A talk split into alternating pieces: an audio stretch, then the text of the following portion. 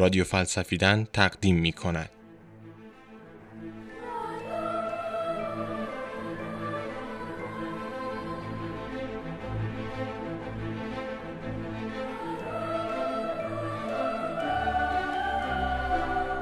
آلیس در سرزمین عجایب و فلسفه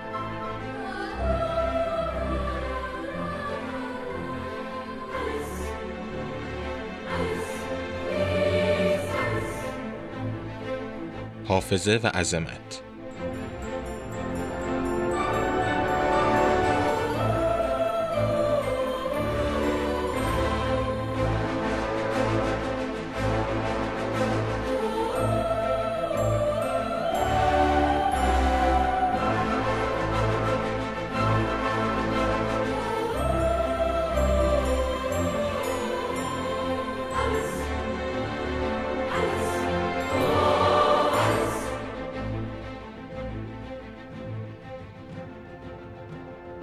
صدای ملیکا خوشنژاد.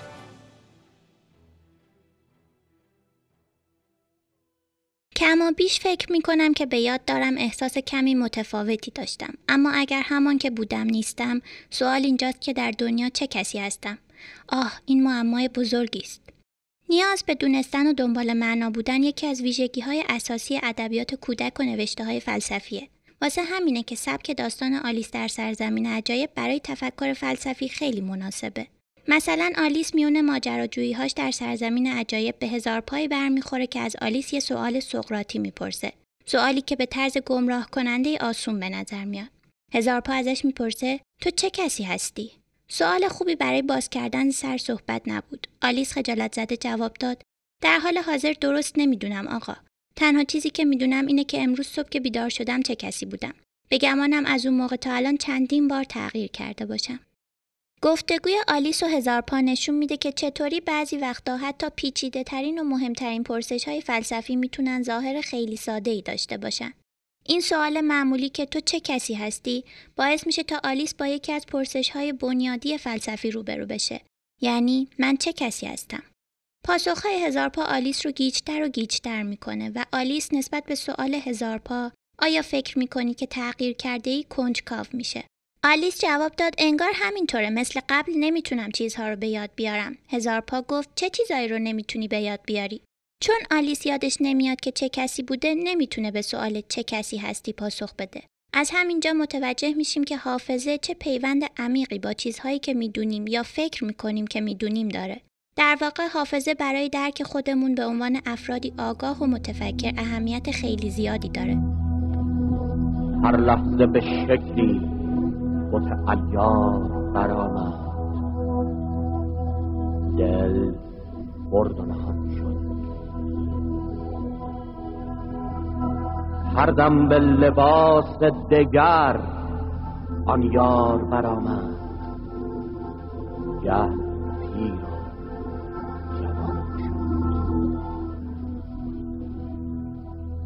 گه نوح شد و کرد جهانی به دعا غرق اما اصلا حافظه چیه؟ از یه طرف حافظه جزء چیزای شناخته شده است. از یه طرف حسابی پر رمز و رازه. بعضی وقتا چیزایی که خیلی هم به ما نزدیکن به سختی برامون قابل درکن.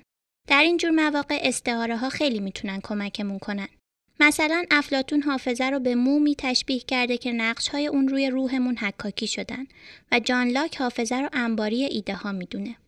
به خاطر همین پر رمز و راز بودن حافظه است که شاید بهتر باشه به جای اینکه بپرسیم حافظه چیه بپرسیم حافظه برای ما چه معنایی داره آلیس به صورت غریزی متوجه اهمیت حافظه تو شناختمون از خود میشه حافظه به ما کمک می‌کنه تا بفهمیم که قبلا چه کسی بودیم، الان چه کسی هستیم و حتی در آینده چه کسی خواهیم شد. ما خودمون رو با خاطره هامون می‌سازیم اما چیزی که می‌دونیم مستقل از چیزایی که به یاد میاریم. وقتی کمی بیشتر دقت می‌کنیم می‌بینیم که حافظه آرزوی ما برای برگشت به خواستگاهمون یعنی جایی که ازش شروع کردیم و برآورده می‌کنه. چون حافظه به ما وعده دوام یافتن در برابر زودگذری و ناپایداری زمان رو میده برامون خیلی مهمه. خیلی از فیلسوفا فکر می‌کنن که حافظه روش شناخت یا وسیله آگاهیه. مثلا افلاتون میگه یادگیری در واقع روش دیگه یادآوری حقایق فناناپذیریه که ما قبلا اونا رو بلد بودیم اما لازمه تو دوباره به یادشون بیاریم.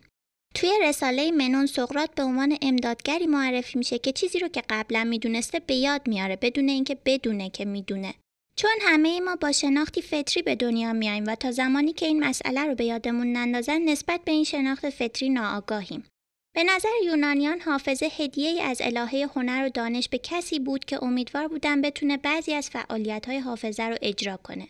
در این قسمت از رادیو فلسفیدن قراره ببینیم که چطور عمل به یاد آوردن تبدیل به وسیله مهمی برای شناخت کاملتری از خودمون میشه. آلیس به فکر فرو می رود که آیا تغییراتی که کرده است قد و قامتش که اول خیلی کوچک بود و بعد به اندازه قولاسایی بزرگ شد هویت او را دچار تغییر کرده است در جریان کند و کافهایش درگیر معمای هویت شخصی و حافظه می شود. بگذار فکر کنم آیا امروز که از خواب بیدار شدم مثل همیشه بودم؟ کما بیش فکر می کنم که به یاد دارم احساس کمی متفاوتی داشتم اما اگر همان که بودم نیستم سوال اینجاست که در دنیا چه کسی هستم آه این معمای بزرگی است.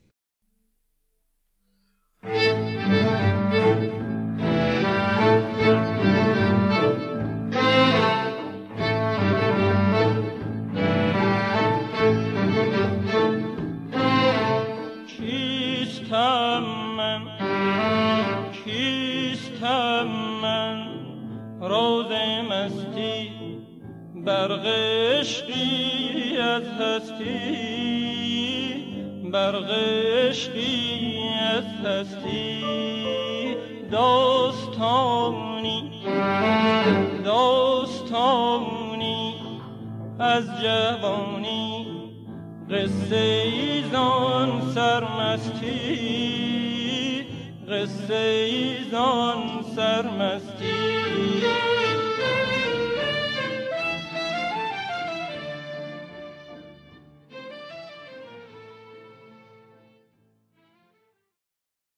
چه کسی هستیم؟ هر روز صبح با این فرض که می‌دونیم چه کسی هستیم از خواب بیدار میشیم و سراغ کار و زندگی روزمرهمون میریم. تا حدی میشه گفت زندگی ما تشکیل شده از حافظمون. جاهایی که رفتیم، کارهایی که انجام دادیم و کسایی که ملاقات کردیم. اگه اینطور باشه حافظه بخش حیاتی آگاهی از هویت خودمونه. به قول دورماوس ما ذاتا چیزهایی از حافظه و عظمت هستیم. حافظه بر اساس کیستی ما و مجموعه تجربیاتمون از گذشته ظرفیتمون رو برای ارتباط با گذشته و حال تعیین می‌کنه. آلیس خیلی زود راه حل این مسئله رو پیدا می‌کنه. سعی می‌کنم تمام چیزهایی رو که قبلا می‌دونستم بدونم. اما این مسئله یه سوال مهم دیگر رو پیش می‌کشه. اگه بتونیم به یاد بیاریم که دیروز چه کسی بودیم پس همون آدم دیروزی هستیم؟ اگه چیزی رو که دیروز فکر می‌کردیم می‌دونیم به یاد نیاریم پس شخص دیگری شدیم؟ جواب دادن به این سوالا پیامدهای قابل ملاحظه‌ای برای حافظه و ارتباطش با هویت فردی دارن. از طرفی وقتی میگیم من چیزی رو به یاد میارم این من کیه؟ آلیس علاوه بر حل معمای من چه کسی هستم تفاوت میان من امروز و من دیروز و من فردا رو هم کشف می‌کنه. ارتباط حافظه و خود به طرز ماهرانه در دیالوگی از فیلسوف فرانسوی دنیس دیدرو مطرح شده. دیدرو می‌پرسه آیا می‌تونی به من بگی وجود یک هستی درک کننده برای خودش چه معنایی داره؟ دلینبرگ جواب میده آگاهی از وجود خود از همون لحظه اولیه که فکر کردن رو شروع کرده تا همین الان. دیدرو اما این آگاهی بر چه اساسیه؟ دلینبرگ اون چه که از فعالیتاش به یاد داره. دیدرو و بدون اون حافظه چی؟ دلینبرگ بدون حافظه هیچ اویی وجود نداره. چون اگه در حین دریافت تصوری وجود خودش رو احساس می‌کرد اتصالش به زندگی قطع می‌شد و زندگیش توالی از هم گسیخته از احساسات جدا افتاده می‌شد. دیدرو پس حافظه چیه و از کجا میاد؟ دلینبرت از چیزی بنیادی که زیاد و کم میشه و گاهی کاملا از بین میره. البته باید حواسمون باشه که دیدرو درباره حافظه در نسبت با آگاهی بحث می‌کنه. اما فیلسوف دیگه مثل جان لاک حافظه رو بخش اساسی خود می‌دونه به باور لاک می‌تونیم به وسیله حافظه از تداوم آگاهی و در نتیجه از تداوم خودمون اطمینان حاصل کنیم. لاک میگه تا آنجایی که هر موجود عاقلی بتواند ایده هر عملی در گذشته را با همان آگاهی که در وهله اول داشته است و با همان آگاهی که در هر عمل در زمان حال دارد تکرار کند او همان شخص است درسته که شاید نخواهیم حافظه رو تنها وسیله تعیین هویت شخصیمون بدونیم اما تاکید لاک روی تداوم و آگاهی ما رو به سمت نکته مهمتری هدایت می‌کنه ارتباط بخش مهمی از درک ما از خودمونه ادراکمون از گذشته موقعیت معناداری رو برامون فراهم می‌کنه که از این طریق بتونیم خود کنونیمون رو درک کنیم و باهاش ارتباط برقرار کنیم. حافظه علاوه بر اینکه بهمون اجازه میده تا گذشته و حالمون رو به هم ربط بدیم باعث میشه تا خودمون رو در ارتباط با سایر خودها یعنی آدمای دیگه درک کنیم.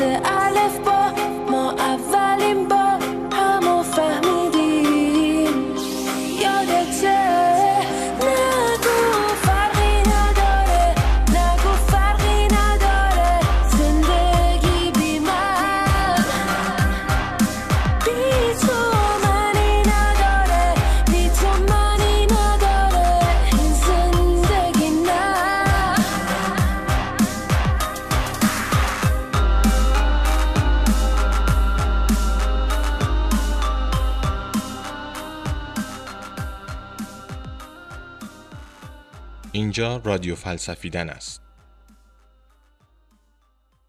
این مسئله تبدیل به موضوع مهم و نگران کننده برای آلیس میشه.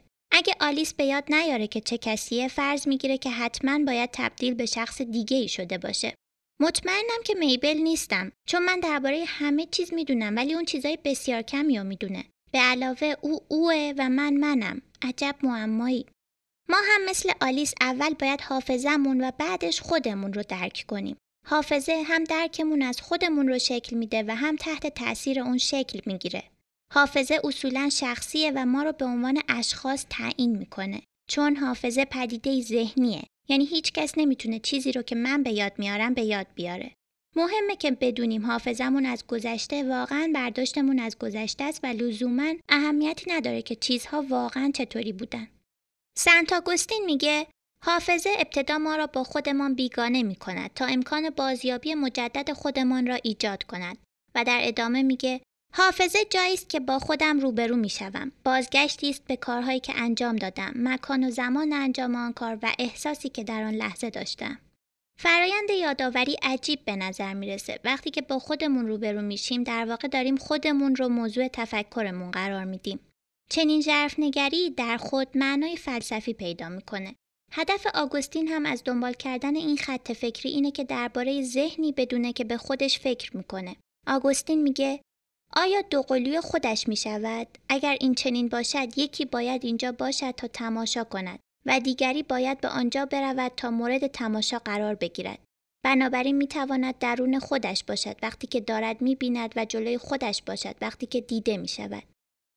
عادت فکر کردن آلیس با خودش انگار که داره با دو نفر متفاوت حرف می‌زنه هم به تفاوت معنایی خود شباهت داره که در طول فرایند حافظه تجربه می‌کنیم. آلیس میگه امتحان می‌کنم تا ببینم آیا می‌تونم اون چیزایی رو که قبلا می‌دونستم به یاد بیارم. بذار ببینم چهار ضرب در پنج میشه دوازده، چهار ضرب در شیش میشه سیزده، چهار ضرب در هفت میشه ای وای اگر حافظه مبنای درکمون از خودمون باشه وقتی که فراموش می‌کنیم چه اتفاقی میافته؟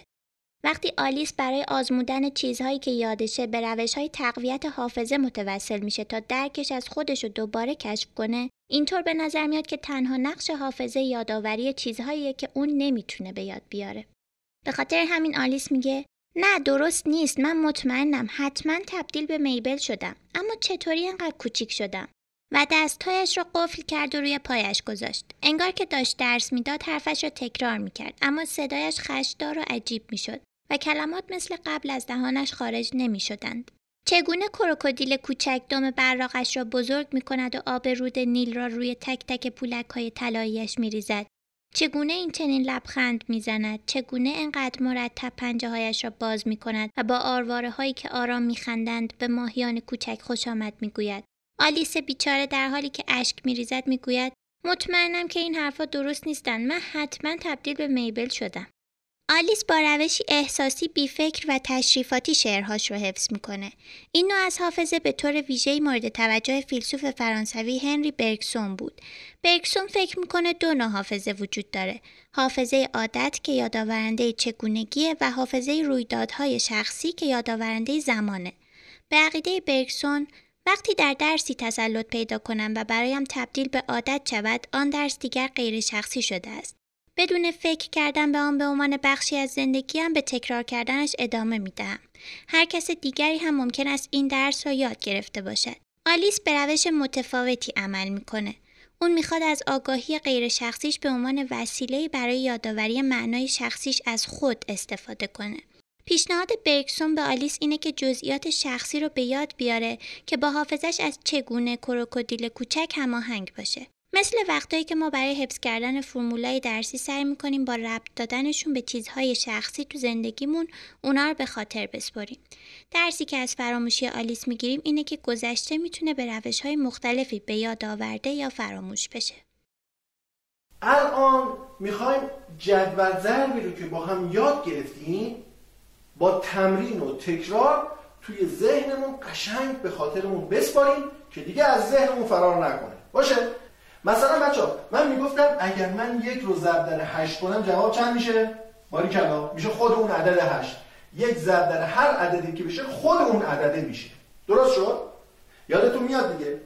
می‌گفتم یک تو سر هر عددی می‌خوره عدده میاد و یک رو می‌خوره.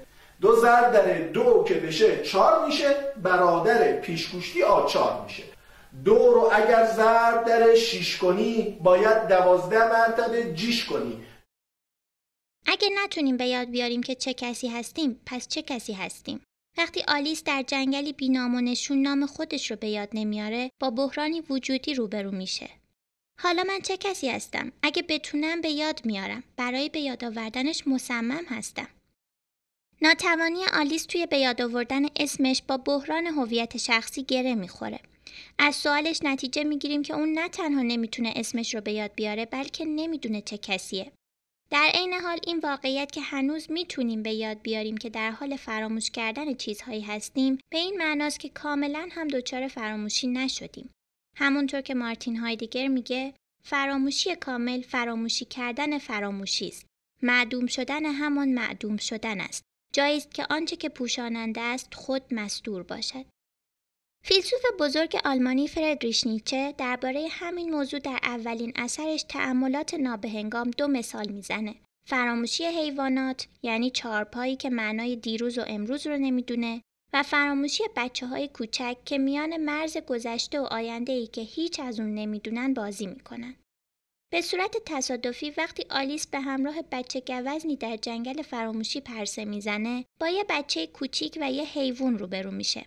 نیچه درباره فراموشی میگه که ما نیازمند تعادلی هستیم که باعث شه تا دیدگاه درستی نسبت به گذشته و حال و متعاقبا آیندهمون داشته باشیم. این مسئله باعث میشه که بخوایم درباره فرضیات طبیعی خودمون بدونیم. آیا فراموشی همیشه بده؟ چه خوب چه بد هممون خاطراتی داریم که آرزو کردیم ای کاش جزئیات بیشتری از اونا رو به یاد می آوردیم و برعکس نیچه میگه که اصلا ممکن نیست بدون فراموشی زندگی کنیم. در کتاب آن سوی آینه پادشاه که به اندازه مهره های شطرنج کوچیکه از اندازه عادی آلیس شوکه میشه و میگه چه لحظه وحشتناکی هرگز این لحظه رو از یاد نخواهم برد. ممکنه اینطوری نتیجه بگیریم که در بعضی از موقعیت ها فراموشی بیشتر از یادآوری به نفع ماست. بنابراین این موضوع که انسان برای شاد بودن به هر دو ظرفیت فراموشی و یادآوری نیازمنده اهمیتی حیاتی داره. چون وجود انسانی نمی‌تونه بدون فراموشی زندگی کنه. در حالی که بدون یادآوری می‌تونه زندگی کنه. فراموشی حالتیه که زیگموند فروید بهش میگه حافظه بیگانه. حافظه هم جزئی از ما و هم جدا از تجربیات آگاهانمونه فروید موضوع بازیابی حافظه رو به طور خاص بررسی می‌کنه. رویاها جنبه قابل ملاحظه ماجراهای آلیسن همیشه رویاهامون رو به یاد نمیاریم. فروید میگه رویاها متشکل از سایر نمونه های حافظه بیگانند زیرا محتویاتشان به طور کامل یا ناقص بعد از بیداری در دسترس نیستند بلکه برعکس ممکن است چیزهایی که در بیداری فراموش شده بودند در رویاها به یاد آورده شوند البته که رویاهای آلیس شروع کننده ماجراهاش در سرزمین عجایب و سرزمین آن سوی آینن. رویاها برای آلیس اهمیتی وجودگرایانه پیدا می‌کنن. آلیس وقتی با دو قلوهای تو دلدام و تو دلدی روبرو میشه که پادشاه قرمز خوابه. تو دلدی میگه که پادشاه حتما داره خواب آلیس رو می‌بینه و می‌پرسه اگه اون دیگه خواب تو رو نبینه حدس می‌زنی کجا باشی؟ هیچ جا چون تو تنها در رویاهاش هستی. تو دلدام اضافه می‌کنه اگه پادشاه بیدار بشه تو مانند شمعی خاموش میشی. آلیس با عصبانیت گفت اینطور نیست در ضمن اگه من فقط در رویای اون باشم دوست دارم بدونم که تو چه کسی هستی. تو دلدام گفت حرف زدن تو درباره بیدار کردن اون فایده ای نداره چون تو فقط در رویاهاش هستی. خودت خوب می‌دونی که واقعی نیستی. آلیس گفت من واقعی هستم. و شروع به گریه کرد. تو دلدام گفت با گریه کردن نمی‌تونی خودتو کمی واقعی تر از اون چیزی که هستی جلوه بدی. دلیلی برای گریه کردن وجود نداره. آلیس گفت اگه من واقعی نبودم نمی‌تونستم گریه کنم. تو دلدام با لحن توهینآمیزی حرفش رو قطع کرد و گفت امیدوارم فکر نکنی که این اشکها واقعی دیدم تو خواب وقت سهر شهزاده ای زرین کمر نشسته بر اسب سفید. می اومد از کوه و کمر می‌رفت و آتش به دلم می‌زد نگاهش. می‌رفت و آتش به دلم می‌زد نگاهش.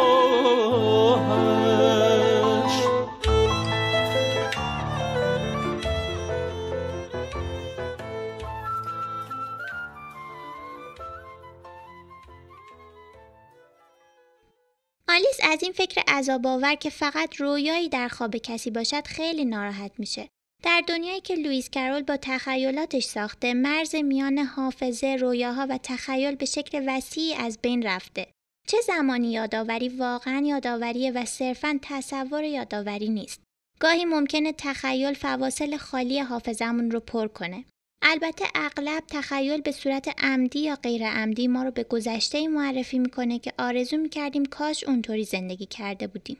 همونطوری که فروید بر جنبه تفسیری رویاهامون تاکید می‌کنه، تخیل و حافظمون هم نیازمند عملکرد تفسیری مشابهی هن.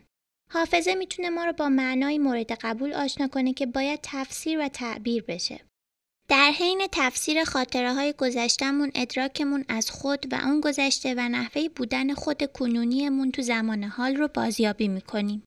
توی فصل پایانی آن سوی آینه به نام چیزی که آرزویش را داشتید آلیس با خودش فکر می‌کنه باید بفهمم کیه که خواب همه این چیزها رو داره می‌بینه. سوال مهمیه. اون شخص یا منم یا پادشاه قرمز. اون بخشی از رویای من بود همونطوری که من بخشی از رویاش بودم. آیا اون شخص پادشاه قرمزه؟ کتاب هیچ جوابی به این سوال نمیده و فقط توجهمون رو به رابطه پیچیده بین رویاها، تخیل و حافظه جلب می‌کنه. به نظرت کدوم یکی از اونا بود؟ به این ترتیب باید بدونیم که روابط بین تخیل و حافظه باید دائما در اختیار تفسیر باشن. همونطور که می‌خوایم معنای رویاهامون رو بدونیم باید معنای خاطره هامون رو هم مورد ملاحظه قرار بدیم. دنیای داستان نویسی لوئیس کرول که در زمانهای گذشته اتفاق افتادن ما رو با سوالاتی مواجه می‌کنه که خارج از تفکرات روزمره ما هستند. برای مثال چی میشه اگه خاطراتمون به مسیر متضادی سوق داده بشن؟ سردرگمی آلیس با ملاقات ملکه سفید بیشتر هم میشه چون متوجه چیزایی میشه که ظاهرا در گذشته گیر افتادن. آلیس بهت زده پشت سر هم تکرار می‌کند زندگی کردن رو به عقب تا به حال هرگز چنین چیزی نشنیده بودم. اما حسن بزرگ این مسئله اینجاست که در این صورت حافظه به هر دو روش کار می‌کنه. آلیس خاطر نشان می‌کند مطمئنم که حافظه ای من فقط به یه روش کار می‌کنه. چیزی رو که هنوز اتفاق نیفتاده نمی‌تونم به یاد بیارم. ملکه متذکر می‌شود حافظه ای که فقط رو به عقب کار کنه حافظه پست و حقیریه. یه دنیا باید چطوری باشه تا در اون بتونیم چیزهایی رو به یاد بیاریم که تا حالا اتفاق نیفتادن. شاید در چنین موردی از خودمون بپرسیم که به کدوم یکی ارزش بیشتری میدیم تجربه یا خاطره ای تجربه یا این سوال برامون پیش بیاد که تجربه بدون خاطره ای که بعد از اون برامون باقی بمونه چیه خاطره یه تجربه نیازمند موقعیتیه تا برامون معنادار بشه و به این ترتیب ممکنه اینطوری برداشت کنیم که تجربه جریان دائمی موقعیت سازیه. وارونگی درکمون از حافظه ما رو به جنبه مهم دیگه ای از اون یعنی ویژگی ذاتی ناپایداریش میرسونه. حافظه روش تعیین کننده ایه که ما رو به گذشتمون پیوند میده. این همون محل اتصال گذشته و حال و رهنمود دیدگاهمون به آینده است. به عقیده آگوستین حافظه رابط مشترک بین تقسیمات زمانی مختلفه. به خاطر همینه که میگه به درستی نمی‌توان گفت که آینده و گذشته وجود دارند یا اینکه سه زمان داریم گذشته حال و آینده آگوستین میگه که ما از طریق حافظه است که می‌تونیم برداشتی کلی از زمان که واحد و یکسان باشه داشته باشیم کارول به همین ترتیب معنای گذشته و آینده خود رو با هم قاطی می‌کنه و به شکل شاعرانه می نویسه ما بچه های بزرگی هستیم. پس سوال ما تبدیل میشه به ارتباط میان خود گذشتمون و خود حالمون چیه؟ اونطوری که لاک میگه حافظمون به ادراکمون از زمان و خود بستگی داره. به سردرگمی آلیس فکر کنین وقتی مطمئن نبود که از یک دقیقه قبل یعنی در گذشته تا یک دقیقه بعد یعنی حال و آینده چه کسیه. این تغییرات چقدر گیج کنندن. اصلا نمی‌دونم که از یک دقیقه تا دقیقه بعد چه کسی خواهم بود. آلیس بیچاره حیران و سرگشته رها شده و تنها کاری که از دستش برمیاد اینه که به این فکر کنه که اگه کسی که قبلا بوده نیست پس الان چه کسیه؟ از اونجایی که گذشته بخش بسیار وسیعی از زندگیمونه و خود زندگی جریانی مداوم و جاریه پرسش از چیستی گذشته رو همیشه باید مد نظر داشته باشیم. گذشته اون چیزیه که تموم شده و رفته و از اونجایی که زمان حالمون تبدیل به گذشته میشه همیشه داره به اون گذشته اضافه میشه. گذشته و حالمون بر اساس رابطه تعریف دو جانبه تنظیم شدن. ما مسئول گذشته هستیم و گذشته به نوبه خود بر ما اثر می‌ذاره. وقتی آلیس میگه حتما فراموش کردم که دوباره بزرگ شدم به خوبی نظریه درباره حافظه زمان و خود رو مطرح می‌کنه. در این مثال آلیس این واقعیت رو درک می‌کنه که خیلی کوچیک بوده اما معنای بسیار واضح دیگش اینه که اون باید به یه بزرگسال تبدیل شده باشه. حافظه به استعاره کارآمد در سرزمین عجایب تبدیل میشه. هم در سرزمین عجایب هم در حافظمون آرزوی سر به مهری وجود داره که کاش چیزها تغییر نکنن و ما فراموش کنیم که دوباره بزرگ شده ایم. وقتی آلیس توی خونه خرگوش سفید گیر میافته به این فکر می‌کنه که اگه بزرگ شم اما من که الان بزرگ شدم. بعد با صدای غمگین اضافه می‌کنه دست کم در اینجا دیگه جایی برای بیشتر از این بزرگ شدن وجود نداره. حافظه ما رو به گذشتمون ربط میده ارتباطمون رو با حال شکل میده و روی کردمون رو درباره آینده تعیین می‌کنه. شاید تعادل درستی بین یادآوری و فراموشی وجود نداشته باشه و کاملا حق با آلیس باشه وقتی که میگه رفتن به گذشته بیفایده است چون من اون زمان شخص دیگه ای بودم. ما در حافظه و به وسیله حافظه زندگی می‌کنیم. اما همونطور که آلیس میگه لزومی نداره در دام این فکر بیافتیم که آدمی که دیروز بودیم ممکنه متفاوت از کسی باشه که الان هستیم یا در آینده خواهیم بود.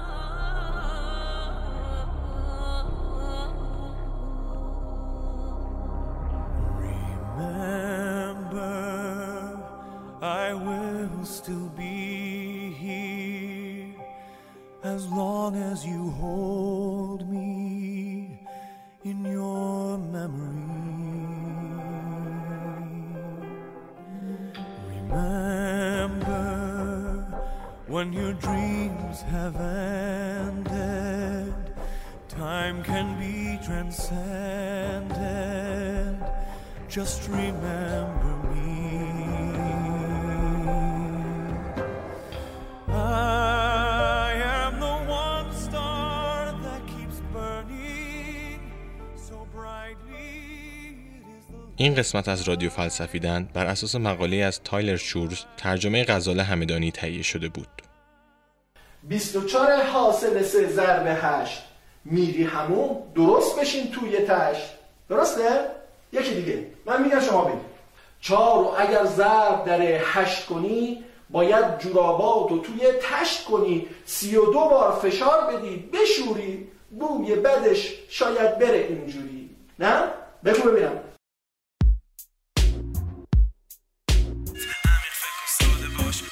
رادیو فلسفیدن.